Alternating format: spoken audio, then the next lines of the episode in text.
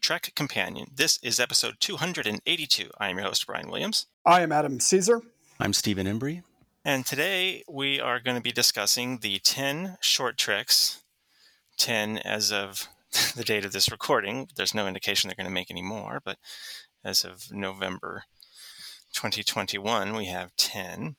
Uh, nine of these were released on the Short Treks Blu ray, and the 10th one, Children of Mars, that one was released on the Picard Blu ray set. And of course, they're all available certainly on Paramount Plus. I don't know if these things are on YouTube or what.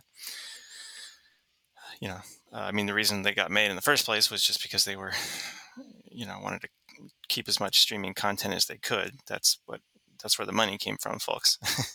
you know, and so these were these were all aired between before season three, correct? Or no? No, the uh, for, there was four between season one and two, and then five between seasons two and three. Ah, okay.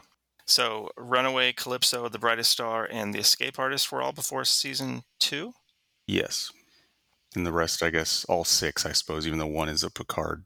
Q and A, The Trouble with Edward, Ask Not, Ephraim and Dot, The Girl Who Made the Stars, and Children of Mars were all before season three. Yeah. All right. We are not going to do any six degrees today. We're going to limit ourselves uh, to a few minutes on each one of these because there's a lot of material to get through, and we really don't want to be. Uh, we don't want to have a two-hour podcast for uh, these shorts. So we're going to fly, and uh, without further ado, here we go. Sir, Ensign Spock, reporting for duty. No need to shout, Ensign Spock. The Enterprise picked up a distress call from the USS Bauman. I need you to let me out of here. You're a prisoner. Your orders carry no weight anymore. When this is all done, you'll never see the inside of a starship again. People call them tribbles. Pretty darn cute. Aww. There's been a lab breach. I made one of the most important discoveries of our time! Show any weakness, or they will eat you alive.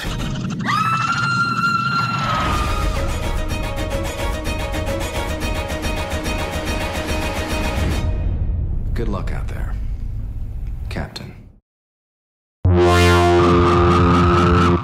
Runaway, original release date October 4th, 2018. Directed by Maja Vrvilo, written by Jenny Lumet and Alex Kurtzman. Cast includes Mary Wiseman as Sylvia Tilly, Yadira Guevara Prip as Mayani Ika Hali Kapo, Mimi Kuzyk as Siobhan, Milton Barnes as Deck Crew, and Julianne Grossman as Discovery Computer. Following a discussion with her mother, Sylvia Tilly encounters a young Extian stowaway named Mihia Kahali Kapo. Tilly, who is accustomed to taking orders from others, decides to make decisions by herself to help Poe return home in time for her coronation. You know, we've seen this, I guess, with some other uh, other things. Um, Pixar comes to mind. They have these. They do shorts that they can kind of try out new talent, let people learn some new jobs, and and find out who's good at what. Uh, it lets the the artists get more, you know, work and learn things, and I, I feel like that was part of the the intent here too. So you you get to see a couple of the actors maybe doing something a little different. You get to see, you know, Tilly be a lead, for example, in this episode of uh, of the short treks. Steve, what were you thinking about this one? Well, yeah, I, I like um, I like Mary Wiseman as Tilly. and I think this is a good showcase for her, her her quirky humor and that kind of stuff. So it's fun. It it's at some point it gets to feeling a little long. You know, these first four uh, are Yeah, they're more like 15 minutes instead of 10. aren't they? yeah they yeah. basically cut them in half kind of when they move Yeah. to the next round and so maybe this is one of the reasons that it's hard it's, depending on what you're talking about it gets a little it's hard to fill it all hard to fill the time or you it gets a little slow in spots or something Yeah, I feel like, like a that. jerk saying a short film should have been shorter. But yeah, I, I feel like generally uh, Yeah. these first few could probably have have lost a minute or something. yeah and th- this one certainly um i mean i just read what the notes i took and it's like how'd this fill that much time well that's part of the problem probably it's why it was felt slow in spots but i, I like i like her and I, I think the character's fun and it was a, you know a good showcase for her because you also get kind of that uh, day in the life stuff you don't get to see much either is yes. because they can they can say oh let's just, she's having a chat with her mom or she's mm-hmm. getting ordering her beverage or this kind of stuff that's that's that's fun that's cool. it gets a little i don't know it almost gets a little grandiose by the end with the whole we're going to make the character oh she's actually leader of these people or something like that and it's a big they make it all a big deal i don't know if that was the right way to go because it it, it just kind of lose interest or something. But uh, you know, it's it's all right. I, I do wonder. Uh, I'm assuming they knew that they were using this character uh, in the next season, near the end of the next season. Yeah, you would think. It's no sure. telling, I suppose. You know, I mean, because we it's hard to it's hard to know. Yeah. Adam, your first thoughts here? I felt a lot of the same way as Steve did. Tilly's um, Tilly's a lot of fun. There's some fun moments in this uh, in this episode. Obviously, when um, the the cruise shift is changing over and she's in the um basically the destroyed mess hall. The look on her face. I mean, a, she's a rabbit or something. yeah, I mean, she's she's very you know we've we've often said this. She's um we I enjoy Tilly and I think you guys. I mean, we do. Um, she's a good character and she's portrayed very well. Um, but yeah, it's just you know look on her face. It's just classic. It's kind of like what we kind of got to know from Tilly from season one, and obviously this going into season two, she kind of starts to mature a little bit. But this the story kind of falls in line with her. She's always her character is kind of the one who you know if she was she's kind of like the young mother. She's she wants to take care of everybody. So she you know like that. She kind of has that mothering feeling. You know you see that with Burnham and um, other characters, Stamets, where she's so this is in, this is in line with her and how um, she behaves in the show and, and her character. Um, obviously, um, yeah, you, I have no idea. You guys are probably right. That who knows if they were going to include this into season two, but it, it wasn't included till the end. But I mean, maybe they realize, oh, we got this extra storyline that kind of makes sense. And a lot of these do kind of tie in some way or another um, into the into the storylines of not just Discovery, but um, other shows as well as as we'll see going forward. So I, I enjoyed it. I mean, it, it is a little bit long. It drags. I was thinking about that too when I was writing up the the synopsis. I was like, man, was this really 15 minutes? It doesn't feel like 15 minutes, but um, yeah, that's I, I kind of I think they're better when they shorten them up in the in the next round. Yeah, they they have a good uh, kind of relationship, the two of them. Yeah, I just I, I agree that they could have shortened all of those scenes up, or even maybe I don't know about cutting one out, but definitely cutting it in half. You know, we, we start to feel kind of ahead of the episode a little bit. I think good relationship. Uh, what's this episode about? I think in a lot of ways it's a coming to age story. You know, both characters are having to deal with um, um, their lives. You know, Tilly's a young Starfleet officer and she wants to be captain, and you know, it's coming to, to grips with that and coming to grips with you know being becoming more mature. Obviously, the um, the long the, the the girl does the stowaway. She's going to be queen, be, being coordinated, and that kind of thing. So to me, it's coming of age story in a way. Yeah, I, agree with that. I think it's you know in fi- finding finding themselves and their their place with the, the, style and the personality type they they are, and how to make that work within a leadership role in some respect, or at least you know as they as they go through life. Yeah, I can see that. How does this one compare to the other short treks for you? Middle of the road, hot, top, bottom? For me, I would say it's kind of middle of the road. I enjoyed. I mean, we'll get into this when we go down the line here. I enjoyed the second season shorts more than I did the first. Not that not that these aren't good. I, I, I enjoyed them all, but I would consider this one kind of middle of the road. Yeah, I agree. Middle, middle to lower, maybe. Cool. All right, moving on. Calypso, original release date November 8th, 2018, directed by Olatunde Osunsanmi, story by Sean Cochran and Michael Chabon, teleplay by Michael Chabon. Cast includes Aldis Hodge as Craft, Annabelle Wallis as Zora's voice, and Sash Striga as Zola. USS Discovery has held position in space for a thousand years, and its computer system, Zora, has become sentient. She retrieves a young passing escape pod carrying a man named Craft. Zora keeps Craft aboard the ship and begins to fall in love with him, but eventually lets him take Discovery's last shuttle to return to his family on Alcor. Adam, kick us off on Calypso. Calypso. So, of all the episodes, the shorts that we're going to talk about today, this one um, kind of confuses me because it's the only one to me that doesn't relate to anything in Star Trek, other than the fact that it's Discovery. It's the Starship Discovery. So, um, you know, at the end of season two, um, you know, when they jumped into, you know, into a thousand years in the future, I'm like, I thought to myself, like, oh, well, maybe we'll get what they were trying to do in Calypso. I didn't think about it too much. It just kind of dawned in my head. I remember thinking something like that at some point too, and like, oh, because then you're like, oh no, no, that doesn't work. Hold on. Because you know the last, you know, the first episode we talked about, it relates to specifically into season two. The next one, the escape artist, it's not necessarily, it doesn't really necessarily play into any storyline in in start in, in what, what they're doing here, but it is Harry Mudd, so it's about a character.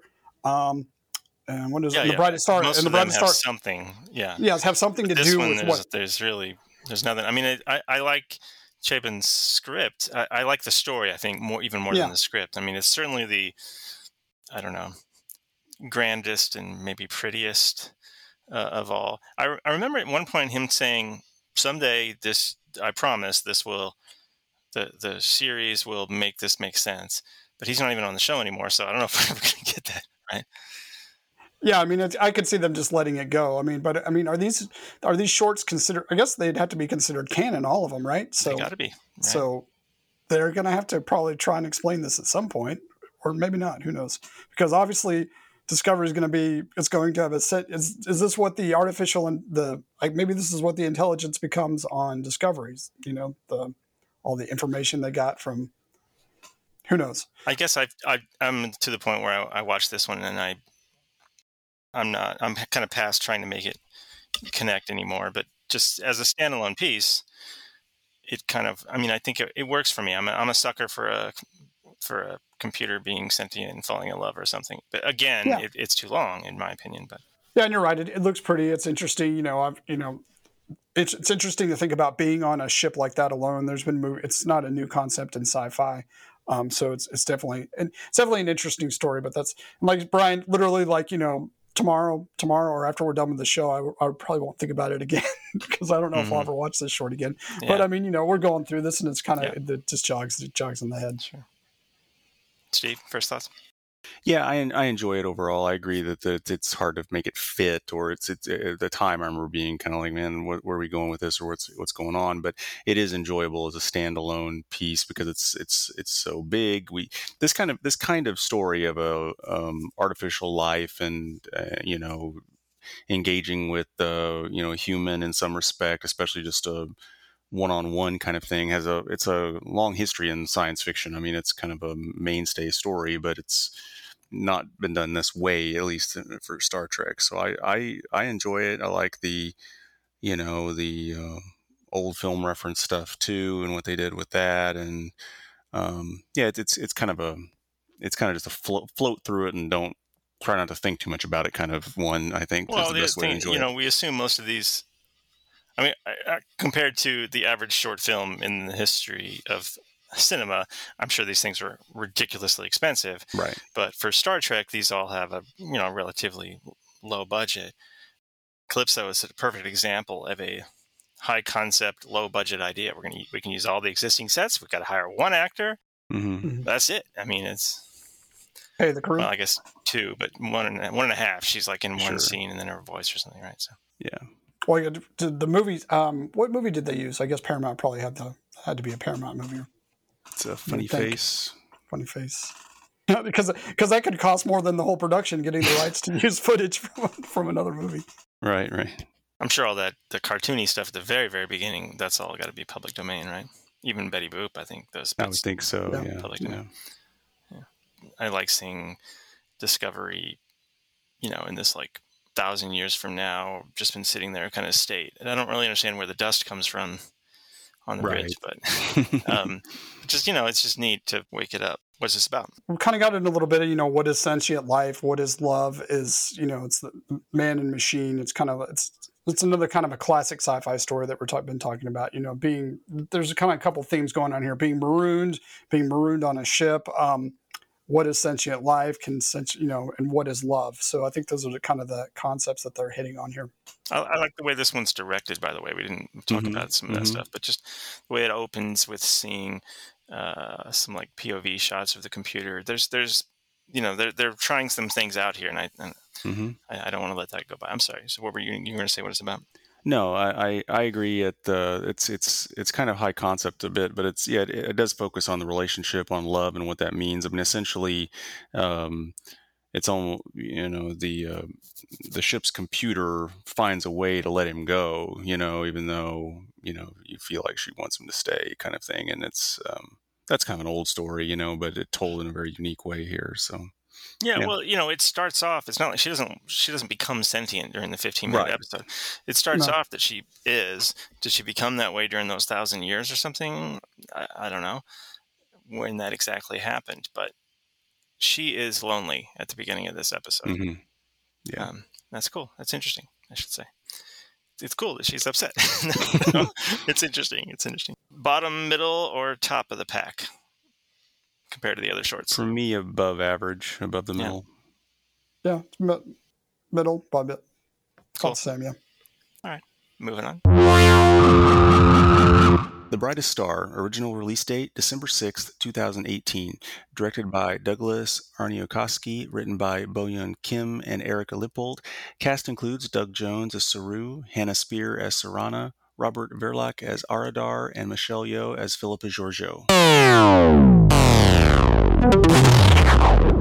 On the planet Kaminar, S- Saru wants to learn about life outside the pre-warp society of his village, where his people are harvested as food by the um, predatory Ba'ul.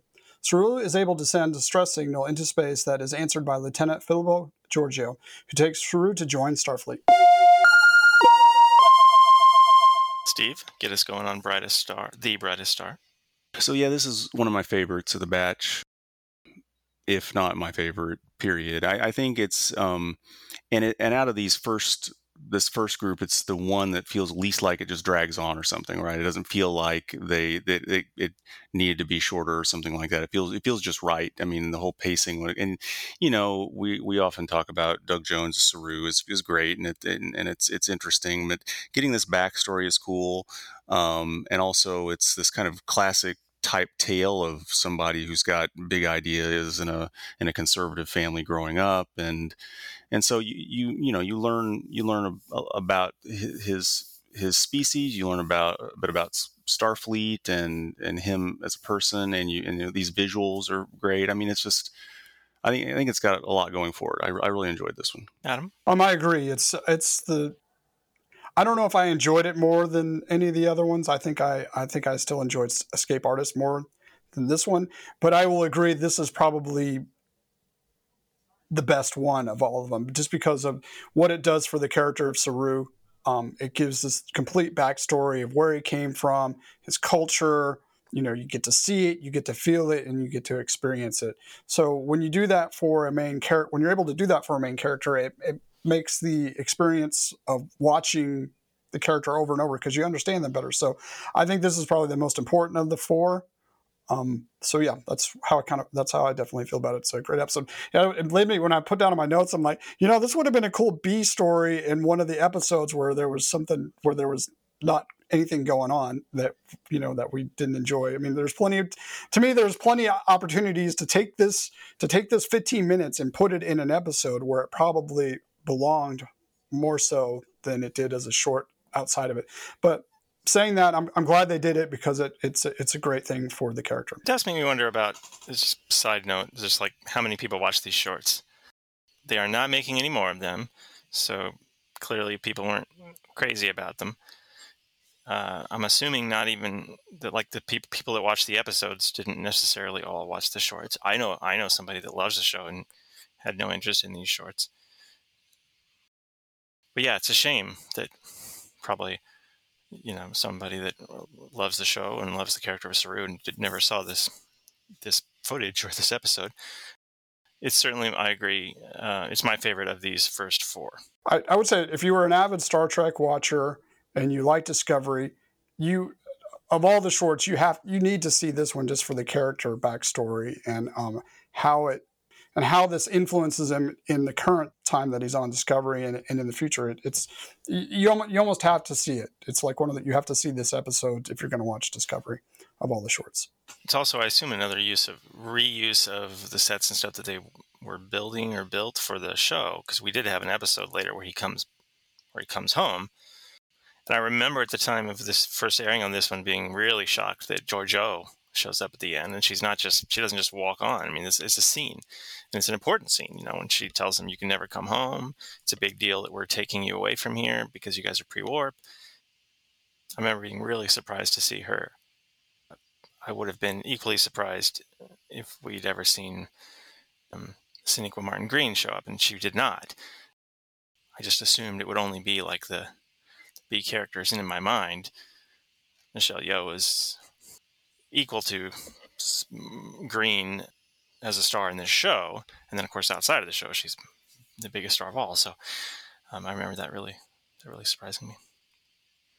Uh, what is this this piece about? It's a story about finding yourself, accepting that you are you can't change other people. You can't change other. You can't change. You can't. Sometimes you can't change your environment. You have to change yourself. And um, I think for Saru, the decision of leaving, you know, obviously that we see in this episode and in, in, in the series is was a very hard and difficult thing for him. And but he had to do it because he would have withered and died there. And so that, that's, that's like I said, it's kind of another kind of classic story you see told over and over again, but it's done done very well here, and it's and it's done with a purpose to um to forward um the character of Saru. Yeah, I agree, and uh, it's it's that again that classic story. He's he's uh, in a in a in a prison of sorts. You know, he in, in the in, he, he loves his family, but you know, in order to fully become everything he can be, he has to make a sacrifice and and of course at this point we believe he'll never see his family again he never can go back and um, but that's important for him to be f- fulfilled you know he never sees his father again right right right yeah so yeah good stuff. So we all agree this is above average for the treks yeah. treks. Cool. All right moving on the Escape Artist, original release date January 3rd, 2019. Directed by Rainn Wilson, written by Michael McMahon. Cast includes Rainn Wilson as Harcourt Fenton Mudd, Dan Abramovici as Guard, Harry Judge as Tevrin Krit, Barbara Mabolo as Bounty Hunter, Mirren Stagg as Guard, and Jonathan Watton as Federation Officer. Harry Mudd is captured by a bounty hunter and taken to a Federation ship. But there the hunter finds multiple other versions of Mudd already detained. Elsewhere, the real Mudd continues to create android copies of himself so he can continue to evade authorities and make a bunch of money.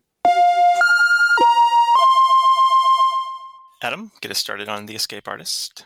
From what I said in the last um, the last discussion, um, even though the Brightest Star is probably the best of them, I enjoyed this one more just because it's fun.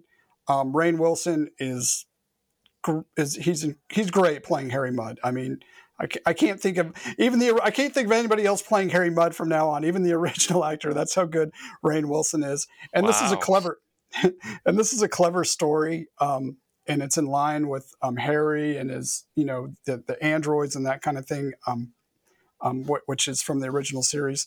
So it, it's fun, it's clever is it really when we get to talking about what it's about i don't think we're going to have a whole lot to say. But um, like i said just from a pure entertainment satisfaction standpoint um, i enjoyed this episode. All right. Not a roger c. Carmel fan apparently. Uh, steve yeah, I thought I thought this was a lot of fun too. I like Rainn Wilson, and he does he does a great job. It's funny. Um, it, it, it like we kind of talked about. These are these longer ones, and it there is there are things they could have cut back on. You know, the uh, earlier parts of it. Some of it gets a little same old, same old, but but it is it is entertaining and a lot of fun. And the uh, Android line, it kind of it you know it provides some continuity with stuff we see in the original series, which that that's cool. What was the name of his second episode? That that could have been a is that I, Mudd or yeah? There's Mudd yeah, Women and that, I, Mudd. That, that's the one. I, Mudd is the one with the uh, yes. androids. Right? Androids. Yep. Yeah. Yeah. So yeah, I I think it's a lot of fun. Enjoy it. Probably not really deep, but definitely a fun little romp. You know. Yeah. When we were figuring out how we were going to discuss these, I remember saying, "Well, some of them will probably be a shorter conversation than others." This is one of the ones I was thinking a shorter conversation because it's, I mean, it's it's fun, but it's just the same joke kind of. There's not much characters or stuff or anything like that. Well, me, I it totally, yeah. This, you know, once you figure out the um, the hook you know, it's the the story is very simple and uncomplicated. I mean, the the reason that it works is is, is the performances. I mean, obviously we, we mentioned Rainn, you know, the other people in it play along with him well. And, you know, if it's not for him, I mean, if it's a bad performance on his part, this this episode sucks. So I mean, it's this whole episode is is totally on him to make it work, and um, he does a good job doing that. He, he directed this one too, right? Right. So he, yeah, they really, yeah, put all went all in on him. Yeah. I wonder if that was uh, part of the enticement to. to yeah, to, probably to do it because uh, he was done with the character at this point, right? Because his two appearances were both in season one. Mm-hmm, mm-hmm. Uh, and this is after, so this is the last time he did the character. So, do you think he'll play the character again, or there been any... They have to go through some chronological gymnastics to make that happen. Well, they couldn't put him in. Um... Strange New World. Oh, Strange New World. Yeah. yeah, of course. Yeah. Yeah, That's what right. I'm saying. Yeah. Yeah. Okay. Yeah, there, there are several lines that made me kind of laugh out loud. I like the braid your, I'll, I'll braid your little beard. uh, amazingly enough, this is not the funniest episode uh, of the short treks.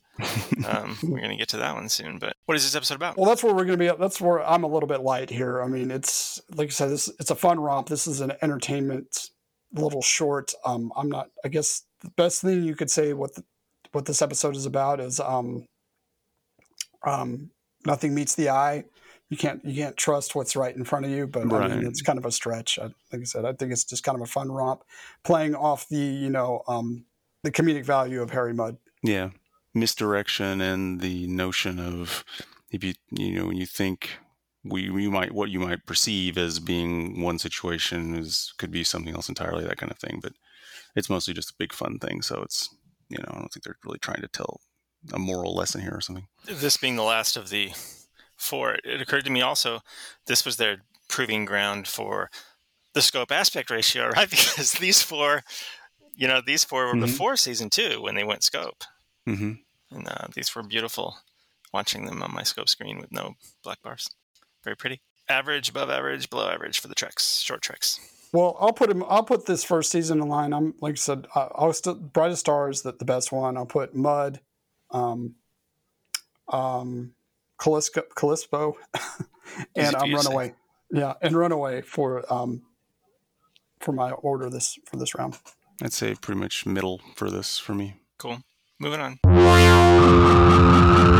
Q&A, original release date October 5th, 2019, directed by Mark Pellington, written by Michael Chabon. Cast includes Rebecca Romijn as Una, Ethan Peck as Spock, Anson Mount as Christopher Pike, Samora Smallwood as Lieutenant Amon, and Jenette Goldstein as Enterprise Computer. On his first day aboard the USS Enterprise, Ensign Spock and his new superior officer, number one, get trapped in a turbolift. While waiting for the turbolift to be repaired, Spock asks number one numerous questions and the pair bond over their similarities. Now, I don't know if it's because I'm just excited about Strange New Worlds, uh, or if it's Strange New Worlds made me enjoy this more. I don't know, but I think this is actually my favorite. It's, I mean, I know it's simpler than most of the others, but again, high concept, low budget. Well, they're going to be on the Enterprise, but we're going to they're going to be trapped in the turbolift episode. you know, we we get to see character stuff that makes sense. We see character things that makes sense where some stuff came from that we're going to find out. I, I I'm gonna I'm gonna have nothing but positive thoughts about this episode. And now that I've thoroughly tainted everybody, Steve, let's get us going on Q and A. Yeah, well, I mean, I, I like it because of, I mean, the, the, it's yeah, it, you're kind of when you have these characters, and we, we already have all talked about how excited we are with Strange New Worlds and the and these actors playing these characters and how cool it is and all that stuff. Um, so it's fun and seeing these two interact um, in this way and and the the whole, it, it's it's it's very entertaining. Um, I, you know, I, I, like it, but I don't know about the, the, I wouldn't go so far as to say the favorite for me just because it's, um, it, it's a cool idea, but it's also really hard to, to, to, deliver when you, when you, in terms of, that's a big deal to say this is Spock's first day on the Enterprise. And then whatever you're going to do, it better be incredible because it's, that's a lot to live up to in a way. Right. And I, I think it's, it's fun and it's entertaining and it's, I really like their, their dialogue and they're playing off each other. All that's really cool stuff, but it's, uh, you know, Um, maybe it's about setting expectations or something in that regard. Um, but the the length this length definitely works better, I think, Yes. for these things in general. And um, uh, yeah, I don't know what else. I I, re- I really like the end. I really like how you know the kind of it's like they you know they have this they have this secret you know they have this secret that no one ever knows maybe that they know that they share with each other and it's the first day they even meet each other and stuff and and uh, yeah it- it's a lot of fun Sure love the colors. I can't get enough of all the color. Adam, your thoughts here? Um, yeah, I thoroughly enjoyed it. I, I agree with you, Brian. The um, the simplicity of it worked really well, and it's it's shorter. It's a lot tighter than the, than the first one, so you didn't feel like they were you know just kind of sitting in there staring at each other, wasting time. Um, I'd like to talk. about Rebecca is really good as number one. You know, we didn't we saw her in season two, but it, it was it. This felt like the longest that we got of number one, even though you know she did have some important scenes in season two. Um, and you know, and and this is all based off of um, Majel's um, role as number one in in the original pilot. So, eh, you know, you kind of get the the sternness and the very kind of tough number one, um, very private. And so, I think she did a really good job setting up the character. On the foundation that Majel had set up, and it's like you, Brian. I'm really excited about. I'm Strange New Worlds. I think she's going to be great in it, and it's it should be a lot of fun. As and it's uh, agreed. It's it's really cool to see the interaction with um with Peck and his his his Spock and how he's kind of making it his own. And so this is kind of like a little capsule of, of what we're going to get. She does a pretty decent Gilbert and Sullivan. I, I wonder, did she learn all of that for this tiny little episode, or was she, is she like a Broadway person I didn't well, know? Well, I watched the little extras that they had, and uh, they talked about how when they, they try to come up with something, what- okay, what quirky thing is you going to do? And they basically asked her, all right, what what goofy things do you have up your sleeve that you know how to do? And it was she knows a lot of Gilbert and Sullivan. It was either that or Wow. badminton or something that they can't do in the turbo lift. So they said, okay, we'll do something with Gilbert and Sullivan. So. Wow, because it's, I mean, it's long. It's like Yeah. all of it. Huh. And I guess this it implies that uh, Spock knows Gilbert and Sullivan. Yeah, he knows everything, I guess. yeah. I, I, Brian, I do have one complaint. We do get the um, the turbo lift. We get to see outside the turbo lift, and But it's not space- nearly as nutty. It's not nearly as nutty as Discovery, but you know what? If they if they pan this camera about ninety degrees to the left, I'm going to have all those same complaints. They didn't do it, um, but it did feel like maybe the reason they didn't do it was just a budget thing and not yeah, not the. not- yeah. they didn't have the money for the gra- the effects to, to show this big empty space. but at least you know they were they were all the ones we saw. They were going up and down, and um, yeah, Mm. yeah, it was borderline. I had that thought. Yeah. What's this episode about? This is about episode is about breaking barriers through communication. So how the episode started off, you know, we have number one saying, "Ask me questions." I want you to ask questions. You're a science officer, um, and that becomes um, a bonding situation where they're where they're having this shared experience of being trapped in in the turbolift. Now, it, it's a very kind of um, it's a very relatable experience that anybody can kind of take on. We've all kind of been in situations where we're kind of stuck with somebody in one place or another, and um, that experience can either be awful or it can be enlightening, enlightening, and a growing experience. And that's what's the cool thing about this story is that they were able to use this to better get to know each other, to make them better crewmates, to, and and all that going forward. Yeah, I I agree, and it's also the notion of um, uh, I don't know unusual traumatic events of, of a sort can also bring people together. So they kind of like it's it's kicked off with the whole Q and A, the the what they're doing, but the fact that they're stuck in that scenario for so long brought it to that degree. And of course, it's two uh, characters who are naturally very reserved too, and that's what reinforces it. You know, them get learning you get that get some depth and what's going on inside there for two very uh, you know characters who are really hard to break those walls down for you know so I also like the little subtle references to the original pilot with him shouting and the yes yes yeah. So for me, this is definitely above average. You guys, yeah above average Yes. yeah For sure. The Trouble with Edward, original release date October 10th, 2019. Directed by Daniel Gray Longino, written by Graham Wagner. Cast includes Anson Mount as Christopher Pike, Rosa Salazar as Lynne Lucero, H. Jon Benjamin as Edward Larkin, Lisa Michelle Cornelius as Sarah, Matthew Gouveia as Noel, Krista Jani as Rob, John Jarvis as Admiral Quinn, and Loretta Shanowski as Cabot Computer.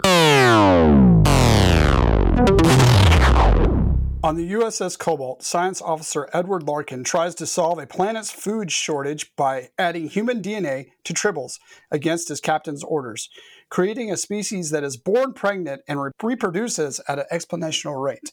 The Cabot is overrun and Larkin dies when he chooses to re- remain behind while the rest of his crew escape. Very funny episode. I watched. It's the only one of the short tracks that I had already rewatched, just because I think it's so funny. And part of it, I admit, I love H. Jon Benjamin. I'm a big Archer fan. My girl loves Bob's Burgers, and I think he's incredibly funny. And actually, the Salazar, she's what do we know? Do we know her from something? She's pretty darn funny too. She seems familiar, but I don't know Yeah. from what. I haven't looked it up. I mean, she has that that awesome last line if he was an idiot that makes me laugh every time. um, where we at, Steve? Right, uh, Steve, get us going on Edward. yeah this is this is very funny very entertaining um it's it's it's you know there's a lot of absurd stuff in it though you know obviously and it just goes down that path but uh it's well paced and But it does it does seem like it's trying to be plausible and canon, right? It doesn't it doesn't Yes, go too far, or does it? well there's some problems because there were tribbles in enterprise and and so if you and they also referred to them as a different species name in enterprise when they talk about it too so and now you can because of that you can't accept there's multiple species of tribbles and you just if you want to accept that just so you can enjoy this episode and move on but that, that- those are some questions um but overall what they did was was was a fun idea the way they handled it and then the little ad at the end the commercial thing that's hilarious and this is crazy stuff. So but yeah it mostly works because of the um the the comedic acting on these on these leads and especially the the lead playing Edward. It's yeah it's it's it's so funny and something we haven't seen not this kind of comedy in in Trek otherwise you know because it seems more like contemporary. How would you compare it to like the comedy in Lower Decks, which is a show that's explicitly a comedy? Yeah, you know, it, it, yeah. I mean, it's it's close, but it's um, there's a, it's a, it's mostly a stylistic thing, right? It's like comparing uh two comedy shows of a similar era, but just have a different flavor, sort of. You know what I mean? It's that the just the it's kind of the, the pace and the pauses and the uh, glances and the and, you know, and, and some of that it's what it's um human interaction like actual people versus being an animated thing there's that's that's different too because you there's certain things you, it's hard to depending on the nature of the animated product, you know, what, how specific it is and lifelike or whatever, you can't quite simulate. So, um, but yeah, it's a lot of fun and I enjoyed it. It's, it's, it's pretty hilarious. Adam? Um, yeah, definitely. I might agree with all you guys. It's um, did you guys have scallops after you watched the episode? if you take all the fur off, it, it it's all meat. he just keeps That's going. great. Well, I mean, a couple things like you said. Like I agree, the comedy is great. It's it's it's great because it's like deadpan comedy, just like what you were saying. It's just like it's just like so nonchalant. Yeah, if you take all the hair off, and it's just a great piece of little piece of meat. Even if they It's- were intelligent, I feel like they would be very easy to capture and then eat. So, and and this to me, this is unique to Star Trek because we don't. I mean, you know, everybody is kind of perfect, and you know, like Mhm. you know, nobody, you know, everybody. There's no like idiot. I mean, and I don't, I don't mean to single anybody out, but I mean, I was thinking about this. Like maybe the closest was was Barkley. That was kind of different and kind of outside the box, but he wasn't this kind of idiot. He was, he wasn't an idiot. He was just had other problems. But it's, and, and even though this is just you know a ten minute short, it's interesting to think that oh yeah okay there are there are still idiot human beings in the you know in the but you know, you talk about somebody like Barkley. Barkley has a good heart. yeah for sure This yeah does not have a good heart. You know, he's, but that- that's the only kind of comparison I vindictive could I, I could kind of find yeah um just you know kind of telling a different kind of character's per- perspective because like I said I, yeah, you feel okay laughing at this guy. Yeah, definitely. Yeah, he's he's a he's a terrible person um, who who just is missing the um, the moral gene that is Star Trek. You know, he's just saying all these things nonchalantly, and everybody's like, "Uh, no, that's not what we That's do part here." of the joke too, is to drop a character like that inside normal Star Trek, and all the Yeah, other yeah. characters around him are are normal Star Trek people. But you drop that kind of character in front of those people, and it's immediately funny. Yeah, yeah. So it's definitely good stuff. Yeah, it is interesting. You said compared to lower decks, kind of comparing and contrasting this kind of thing because there's a number of things going on here that are different, right? Because, like you said, you're you're dropping an unusual character in regular Trek versus lower decks. The whole flavor is different, right? Everybody's different. You know, it's not like it, you know they're all uh, have some extreme absurd thing going on. But what it, what is similar is this notion of making fun of itself, and that's what's never happened until recent history. Is Trek really making fun of itself. I mean, taking some element and then just let's let's be snarky and silly about this one thing or whatever and rolling with it and stuff. But it's, um, yeah, it's fun. you know, and it's a very clever episode, and how how this one, you know, I I basically call him the Homer Simpson of Star Trek. That's who he kind of reminded me of, like a Homer Simpson who could who was a genetic engineer. But I mean, it was very clever to kind of make this as like a geopolitical crisis as well as how it kind of affected the Kling. Even you mentioned this earlier, Steve, about how it kind of affected the Klingons, and you know, we get that storyline in um, Deep Space Nine, and how it really kind of interconnects with a lot of different things. So it's um, not only is it funny, um, different, but it's also very clever in how it interacts with a bunch of different storylines. Yeah, you certainly feel like the writer knew Star Trek. What is this about? What I kind of came up with is like you know um, office management, how how you handle um,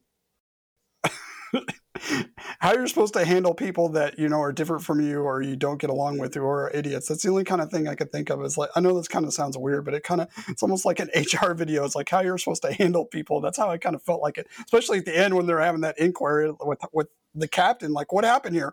And if you look kind of back on it, you know there there are places where she could have prevented a lot of this. It but, does you know, feel like she's wrong. Like the scene whenever she's like, "Nope, conversation is over." Yeah. You know, mm-hmm. she's unilat- unilaterally made a bunch of decisions before they even have their conversation. Um, you know, it does seem like maybe she's not entirely right. Like she's not she's not handling the situation. uh, right. Yeah. Mhm. Like I said, what, what got not the to, whole point of her being a new captain. You know. So, so Yeah. th- this would be like a perfect HR video for for Starfleet Academy. You know, like how to handle inter-office relationships and how they can go wrong. Right. Well, you kind of alluded to it. We're taking a, a, a character that's very much not in the mold of what we've what we see and putting him with all these others and and how do you how do you handle that so yeah it is like that it's like you're um, having to um, how, how do you adapt that how do you handle you know someone that has a very skewed perspective on things and and and well we learn how not to or or where it can go wrong right so For me, this is above average. Yeah. Yeah.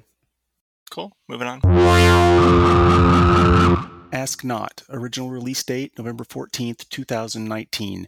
Directed by Sanji Senaka, written by Kalinda Vasquez. Cast includes Anson Mount as Christopher Pike, Ethan Peck as Spock, Rebecca Romijn as Una, Amrit Kaur as Thera Sidhu, Steve Boyle as Security Officer, and Colette Whitaker as Station 28 Computer. When Starbase 28 is attacked, Cadet Thera Sidhu is commanded to take care of Captain Christopher Pike of the Enterprise. Pike att- attempts to pressure Sidhu into releasing him, but she refuses. Pike reveals that this is a simulation test, and by passing it, Sidhu is accepted as a part of the Enterprise crew. Adam, get us going on. Ask not. Um, Ask Not. It's a very kind of actiony. Not it's it's simple, but it's kind of actiony. It kind of gives you a lot of um, you know. We'll, I'll just start from the beginning. First, you it's very ominous. You have this prisoner brought in with the with the um, the iron helmet, man in the iron mask, basically.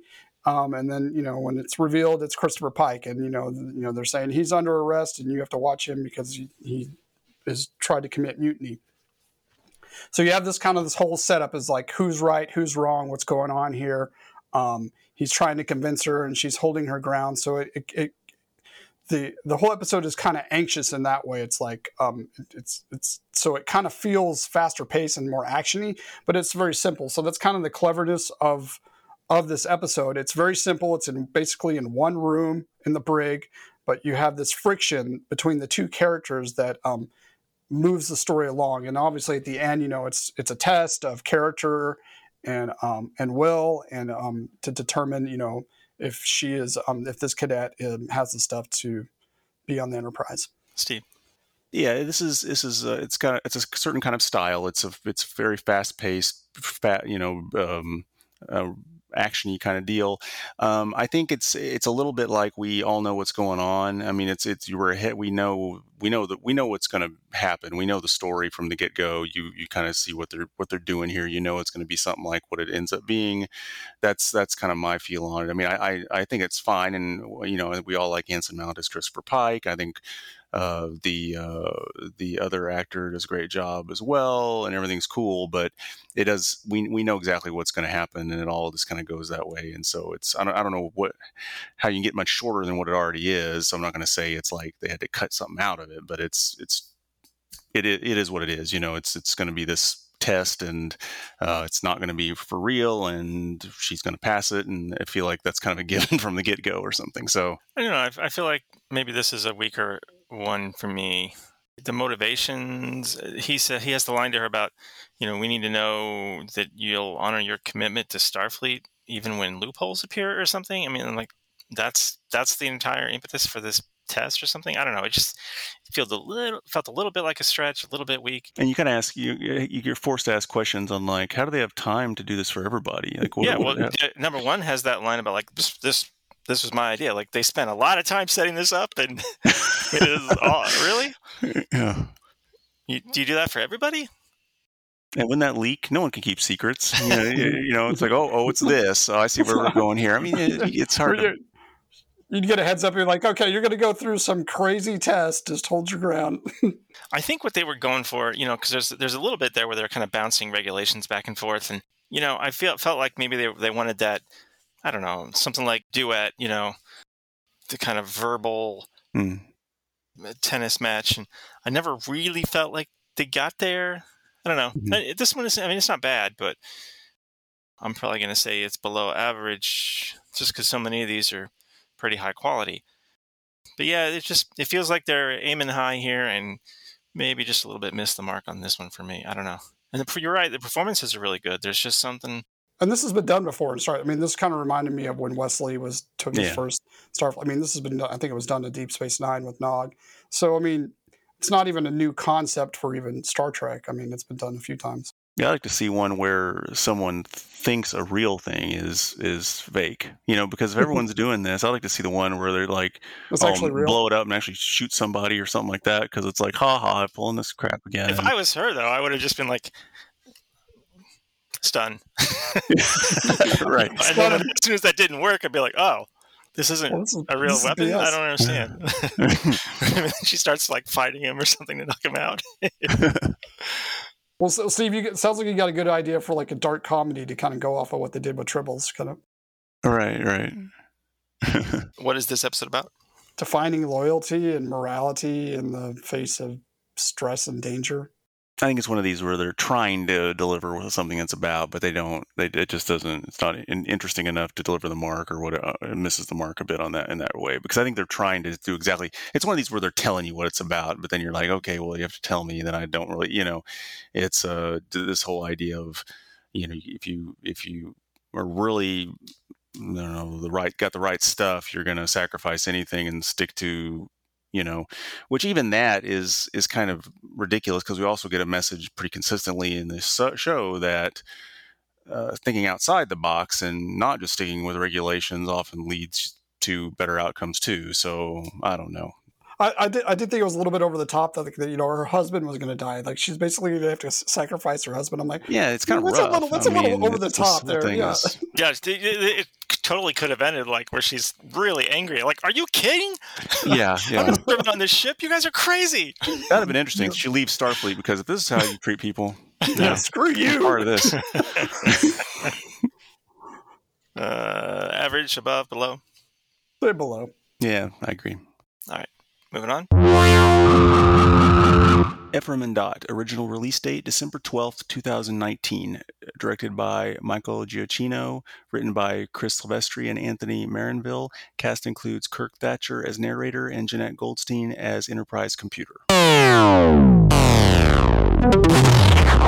A tardigrade looking for a place to lay her eggs crosses paths with the USS Enterprise and is attacked by a repair drone named Dot. When the Enterprise self destructs, Dot helps save Ephraim's eggs. When the eggs hatch, the pair travel with the baby trans tardigrades together. Adam, get us going on this one. Ephraim and Dot. Um, so this is the full first full on animated one that we've gotten. First off, I'll say it's it's cool. It's kind of First old, animated Trek in how many decades? several. well, going back to mid seventies, correct? Mhm. So I kind of feel like the animation is it's it's mo- it's you know you can tell it's you know modern like what is it 2019 when this came out, but it still kind of has that kind of style from the 70s. At least that's kind of how I felt. Just it had a little bit of kind of the style from there ba- back then. I don't know if that's had anything to do with it, but it's also a clever story. We have the story of the tardigrade who we got in season one of Discovery. This is how they, you know, or was it? Much like uh, Rainn Wilson, that tardigrade thought, "That's it. I'm done on the show. I'm Um, out. You know, I don't have to do anything yeah, more. and I've, I've Called I've, me back, and I was like flattered, but I, I gave Stamets my DNA so he could travel the, um, Yeah, the right. mitochondria, and you know, so they told me they had like they, they told them they had like this time travel thing, and then that's how they were able to. Surprised the tardigrade didn't get a directing gig out of it too. Yeah, yeah. maybe maybe they did. This, you know, it's just Probably another asked for it. They're like, no, Giacchino's. That's how he's he's going to write the music, so he gets to direct it. All right. So, like we mentioned, you know, a lot of these Trek shorts are clever, and this one is clever too. It takes a, a story idea from the the newest, most modern, you know, Star Trek show, Discovery, and it goes back to the original series. Um, and you know, we have the tardigrade trying to lay eggs in the Enterprise. You know, we get a little bit of, um, you know, Space Seed with um, Khan. There's an, another couple episodes, you know, you know, we see the Enterprise. Yeah, we see the Enterprise kind of traveling through time as the tardigrade chasing. So it's kind of like a nice, um, it's a nice romp through um, Trek history, and then obviously we get to Star Trek Three, Brian's favorite movie of all Yeah, we should time. automatically give this ep- this episode so many bonus points. So it's it's very clever in, the, in that respect. So and it's funny. It's like I you know we watched um, Star Trek Three. You know we talked about those last summer, and I, I and when I watched, I, I thought about this episode. I'm like, oh, the tardigrades in there somewhere doing this this is canon, so this actually happened. So you, you can watch Star Trek Three and kind of get a little little extra story in there, like oh, the tardigrade got its eggs, you know. So it's a very it's a cute it's cute. It's a nostalgic romp, and um, yeah, it's it's a good. Of course, uh, Giacchino does like little hints at the the music from some of these different episodes, especially um, the movies. It's really clear when he's got his James Horner stuff in there, which is so much fun to watch. Uh, Steve, it, it's it's definitely got it checks all the boxes in terms of it's it's novel. I mean, this is you know this kind of thing has not been done. I mean, you know, with, with all the and if you're a Trek fan, especially the original series, it's you know how much fun is it to the way they do I like it. the idea that if you're going to do a short, do something you would never ever do in an episode. Yeah, yeah, something something you just you could you couldn't do it well. There'd be no w- way to do this well and not animated right or whatever. And so, and then the, you mentioned the music, um, the uh, uh, all, all these elements. Um, I will say it's kind of I mean to me the the it's it's one of these that you're you're just you're you're enjoying the concept and what they're doing, but as far as the core story, if you want to say if that's what's going on, I mean, I don't, I, I don't, I don't know what I'm going to say about. Uh, to me, that's kind of light on that. You know what I mean? Yeah. It, it's because it's not. That's not what it's about. It's more of just a uh, let's let's do this. It's like a trick. Let's do. Let's show you this fun trick and do the whole thing. But the narr- narration, the narrative of it, you know, there's not not much to it. Yeah, how, how, how could Scotty not find those eggs for 30 years? You know, he's, not, he's really not a very good engineer. If he left those eggs in the core for that long. They're really tiny, right? And, and didn't they do a refit at some point? So, I mean, you know, they wouldn't have seen them then. Yeah, survived the refit. There's a moment when it's the tardigrade is like going through pipes or something, and it almost felt like a Looney Tunes kind of cartoony episode. You Oh, know, yeah, there's yeah. there's bits where there's it's it's a little bit all over the map. I, I, I did have that that thought like where the the second it stepped away from nostalgia, side story, Star Trek stuff, you know what's going on in the background. The second it stepped away from that, and then I was kind of like like somebody slapped me and woke me up and I'm like, oh, there's no story here.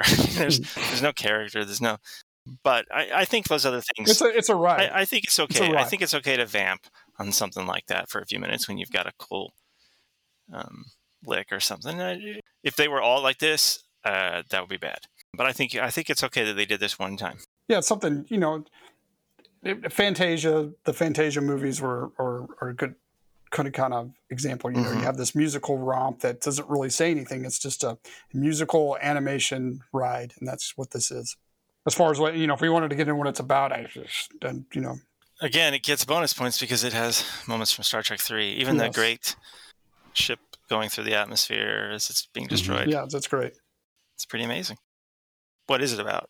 I mean, this might be a stretch. It's just you know, kind of the um, melding of um, technology and nature. How they, you know, uh, maybe that's a metaphor of like how technology and real life are, are kind of fight each other, but in the end they kind of come together. That's probably a stretch, but that's what I came up with. the story there's there's not much there but i mean obviously the this uh you know the the robot uh it it basically you know it's it's fighting the whole time to following protocol and then in the end does something you you know Human. some yeah something and so there is that element and that is that is there is something star trekky about that i mean uh, you know not much story but this notion of uh, going beyond your programming in a sense to do something you know worthwhile and all that, that that's that's nice so Above average or below?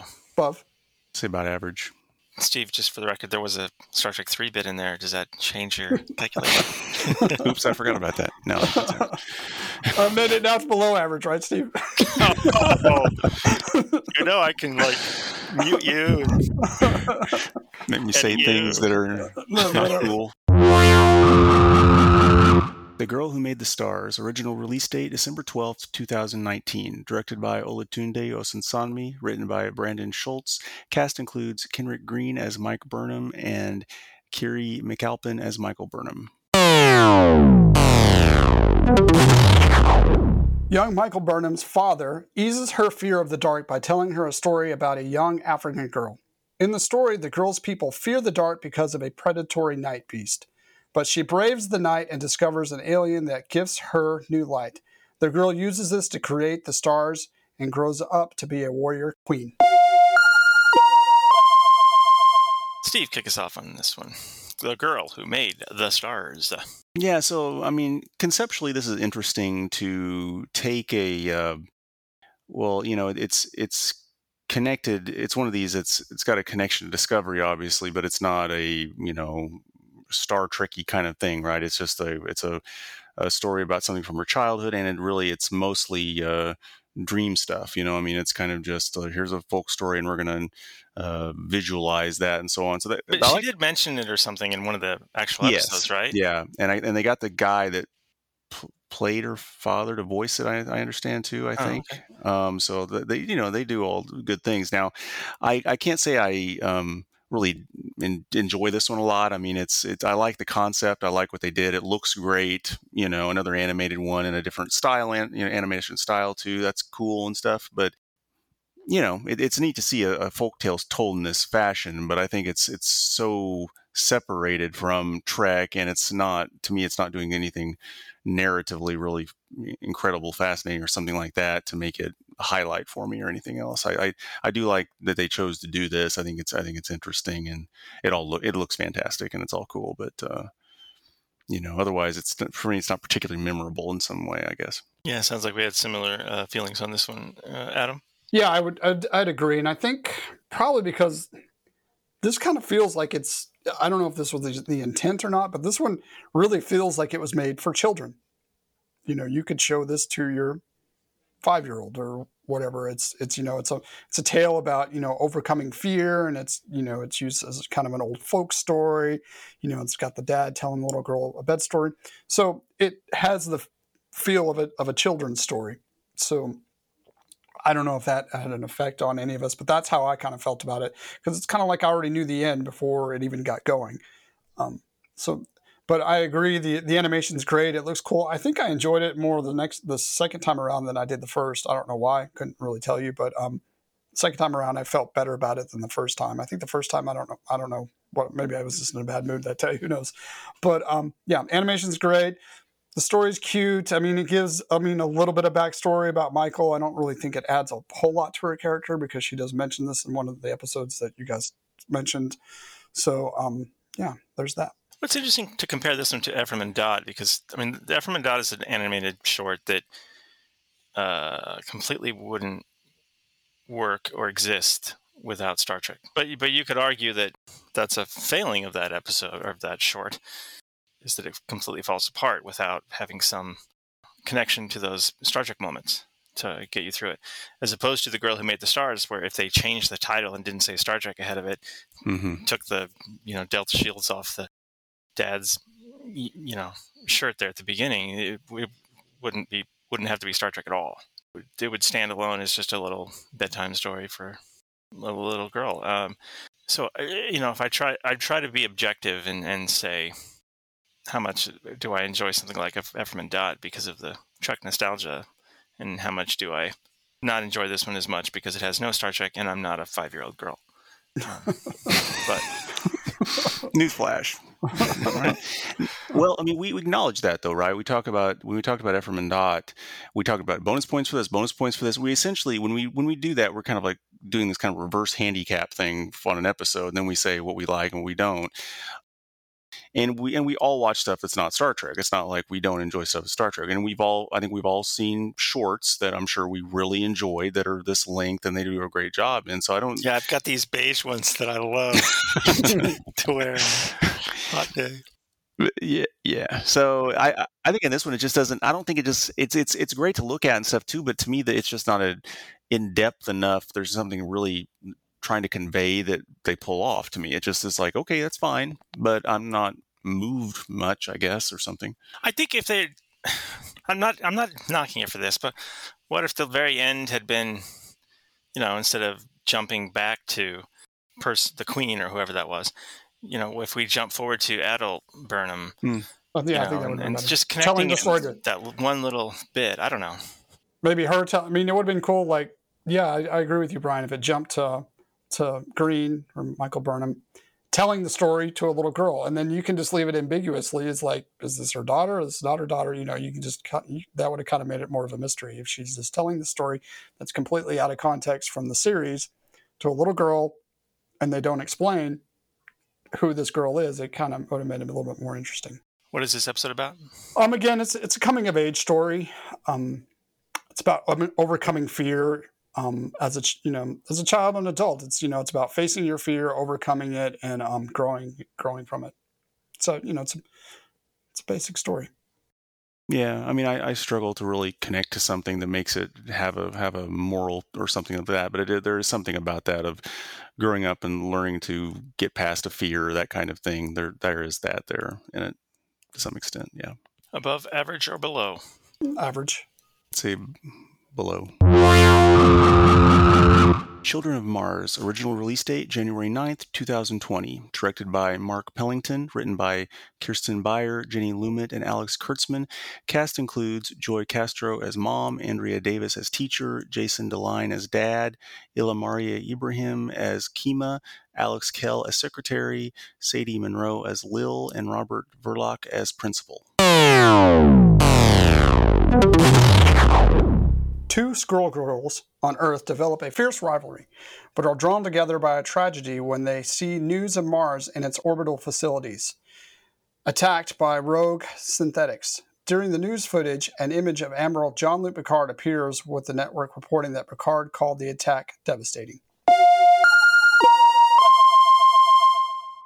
Children of Mars. So this was the last one aired as well, then, right?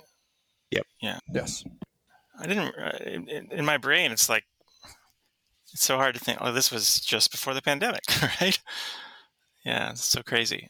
I'm sure we have lots of thoughts about this one. I, I like that this one is aiming so high, and I I, I think it's very pretty. I've often talked about the slice of life, like we mentioned earlier, or how I like, you know, living in the universe. And I love those bits of, because we don't see a lot of what life is like, normal life is like on Earth in Star Trek, because we're not there very much. I really enjoy those bits. But I have one big issue with this episode that I'll get to in a second. Steve, get us going on Children of Mars. So yeah, I think well, there the, some of the problems are that we knew, we know going in that this is going to be something to do with a leading him to Picard, and so it's got these very high expectations. At least that's how I felt about it. It's kind of like okay, well, we're going to get for the first time leading into that series, and so this is a big deal. And obviously, you only get a little hint at any of it that relates to it, and you don't fully understand until later how it relates to that series and what they're going for.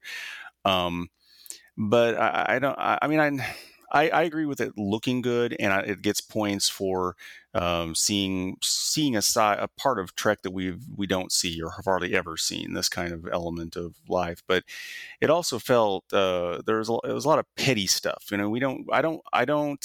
I don't know. This whole these two girls don't like each other, and then they bond because they both have okay sure but it's just it feels pedestrian kind of it, it's like it's just and and the focus seems to be more on just why are they so nasty with each other all the whole this all this time and it's just like man it gets tiresome and and then so what they hold hands when they have something in common at the end because of their parents are both on Mars and I don't know I, I just I can't I can't relate to it very well. It feels too close to some kind of uh, high school mm, kind of show where you know the drama or something and that that that doesn't feel trek to me and i don't i don't want that to be part of that part of this and it's just that that these are those are my thoughts on it.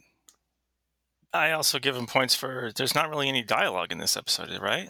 True that's true i, I that's always enjoy that sort of thing. I always yeah. remember my favorite episode of the prisoner you know one of my top two or three tv shows of all time pulled something like that off um, Adam, your first thoughts here? I think I'm going to have to be on on Steve's side here. Yeah, there's you know the story of these two girls who are rival who are rivals. Set to Peter Gabriel singing "We Can Be Heroes." It's kind of a weird contrast. I don't, you know, as much as I love the song and listen, listen listening to Peter Gabriel, it doesn't match what I'm seeing on the screen, but you're still watching it. So I don't quit. I mean, so we had another ep- we we had another episode that we just talked about called Q and A, where you had two characters that bonded over a common experience.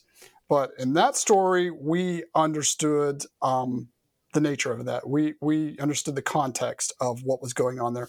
In this episode, the only kind of context that I can get out of it is that both of these girls come from you know working class families in the 23rd century um, that you know like young you know young girls young boys young people in general have to deal with you know working parents that kind of thing. So on that that frame um, brian i kind of agree with you that it's kind of cool to see normalcy in star trek whereas you know we kind of get always get the you know the the high the high grade story so it's the, the slice of life thing is kind of cool but i like Steve, I don't really relate to it. They're both really nasty to each other the whole episode. And at the end, they have a not just a common experience, a very common horrific tragedy that bonds them because their families have just been killed and so that's what kind of brings them together so yes you're listening to peter gabriel which to me is a great song and then you're you're seeing this horrific thing happen to these two girls so it just doesn't match to me and it doesn't feel so that's, feel right that's my big thing that bothers me the most I, lo- I love that song as much as the next guy, but it makes zero sense here. It's literally talking about the opposite. yeah. We can be heroes during this overly long physical fight between these two girls in the hallway. It makes it just I just breaks it, and I don't get it. The first time I ever saw that, I was completely perplexed and. And it probably wasn't cheap to get to use that whole song. I know. It doesn't make any sense. Like if you just if you took the vocals out, it would be okay. Yeah. But, but we would all we all know the sense. song. But we, it still wouldn't be okay because the, yeah, the, yeah you, right. I know the melody. It almost accentuates the opposite of the hopeful future that we mm-hmm. uh, love Star Trek. Yeah, it has for. a very it has a very dark ending. I mean, it's very yeah. dark. This is the darkest of them all that we watched today. Yeah. Now this this takes place because because Picard opens up many years after this event, right? Right. Yes. Like about how long was it? I can't remember. 10, 15 years, something like that. Yeah, it feels like it's a decade-ish, something like Yeah, that, okay. where uh, between these kinds of things going on and then where the series starts. Yeah. I remember at the time being amazed at the production value until I started Yeah. until Picard came out. I'm like, oh no no no, they made those all those crazy shots for Picard, not for this short. yeah, of course, of course, that's what happened. What is this uh, episode about? Clearly, they're trying to create a bonding moment between these two girls that connects them. Um, I don't think they do a very good. You know, like I said, I contrasted this with Q and A, where in that one they did a very good job giving the audience um, context to where Spock and Number One bond. In this one, I think they're trying to do the same thing, but they kind of do it in the very opposite light. I don't know. I guess you could say, you know, um, the enemy of my enemy is my friend, so that's how they bond. I, I, I don't know. I'm not quite sure how they're what they're. I think I know what they're trying to say. I just don't think they do a very good job of it.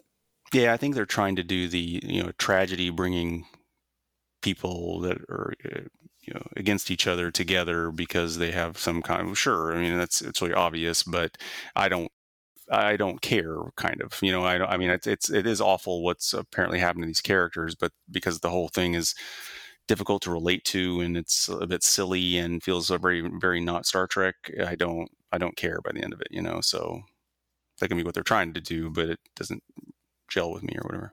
All right, so below average. Yeah. Yes. All right, uh, just tell me like what your I don't know my my let's say three favorite. Brightest Star, Q and A, Trouble with Edward, for me. Yeah. Honorable mention for Ephraim and Dot's Star Trek Three stuff.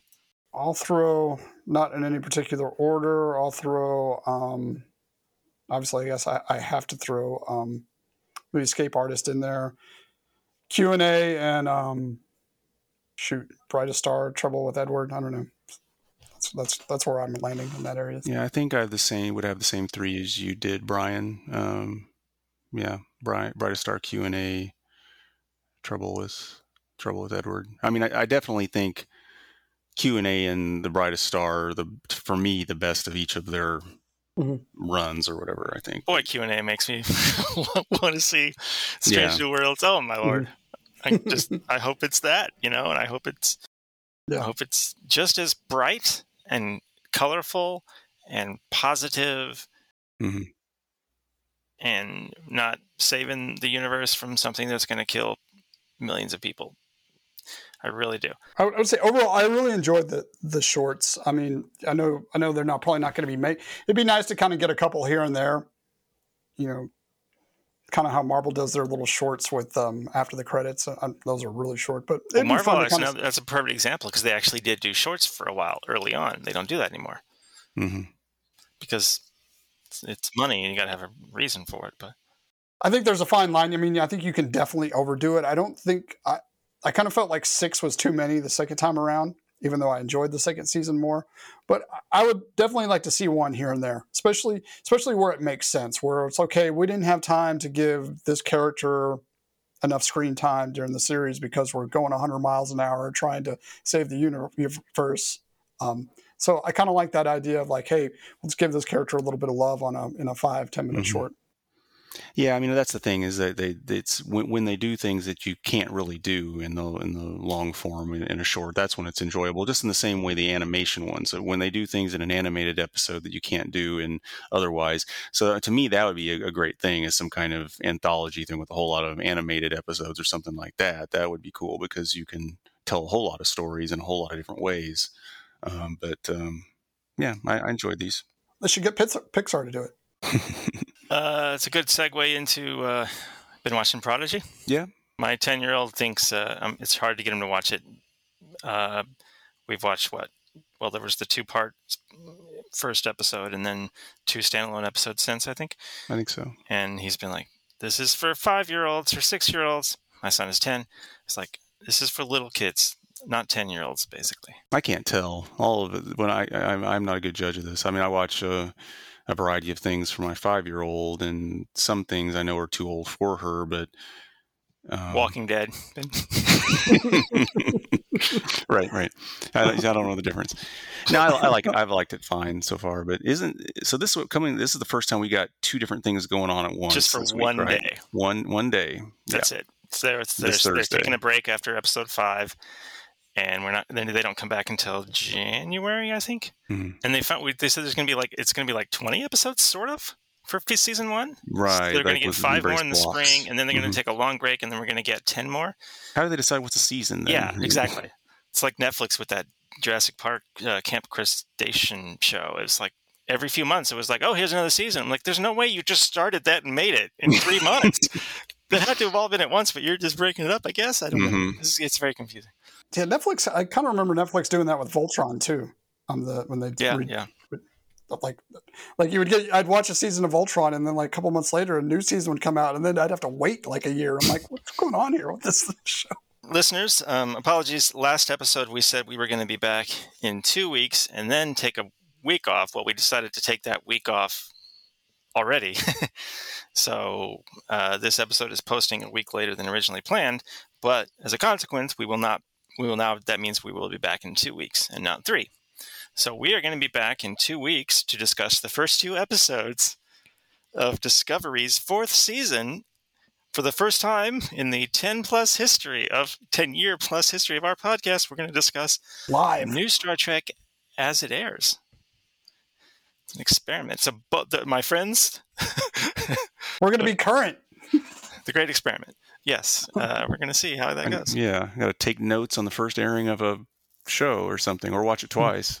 Yeah. It, it also will be di- different because, and I don't. It'll be hard to judge, but how that affects things. But it'll be the first time we don't know where it's going. Yeah. You know that what we, you know, we won't know where the season is. No ends. spoilers. Promise Yeah. you there will be no spoilers. No spoilers.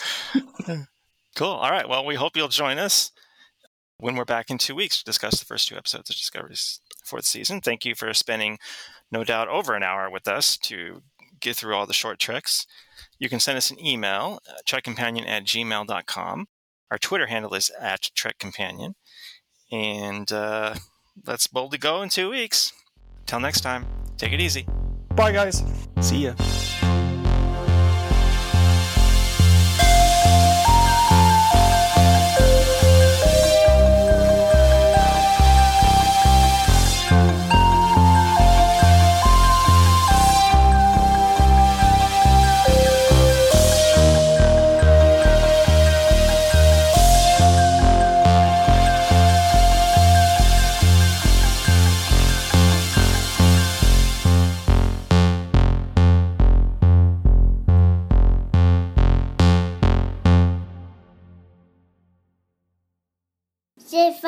I passed it.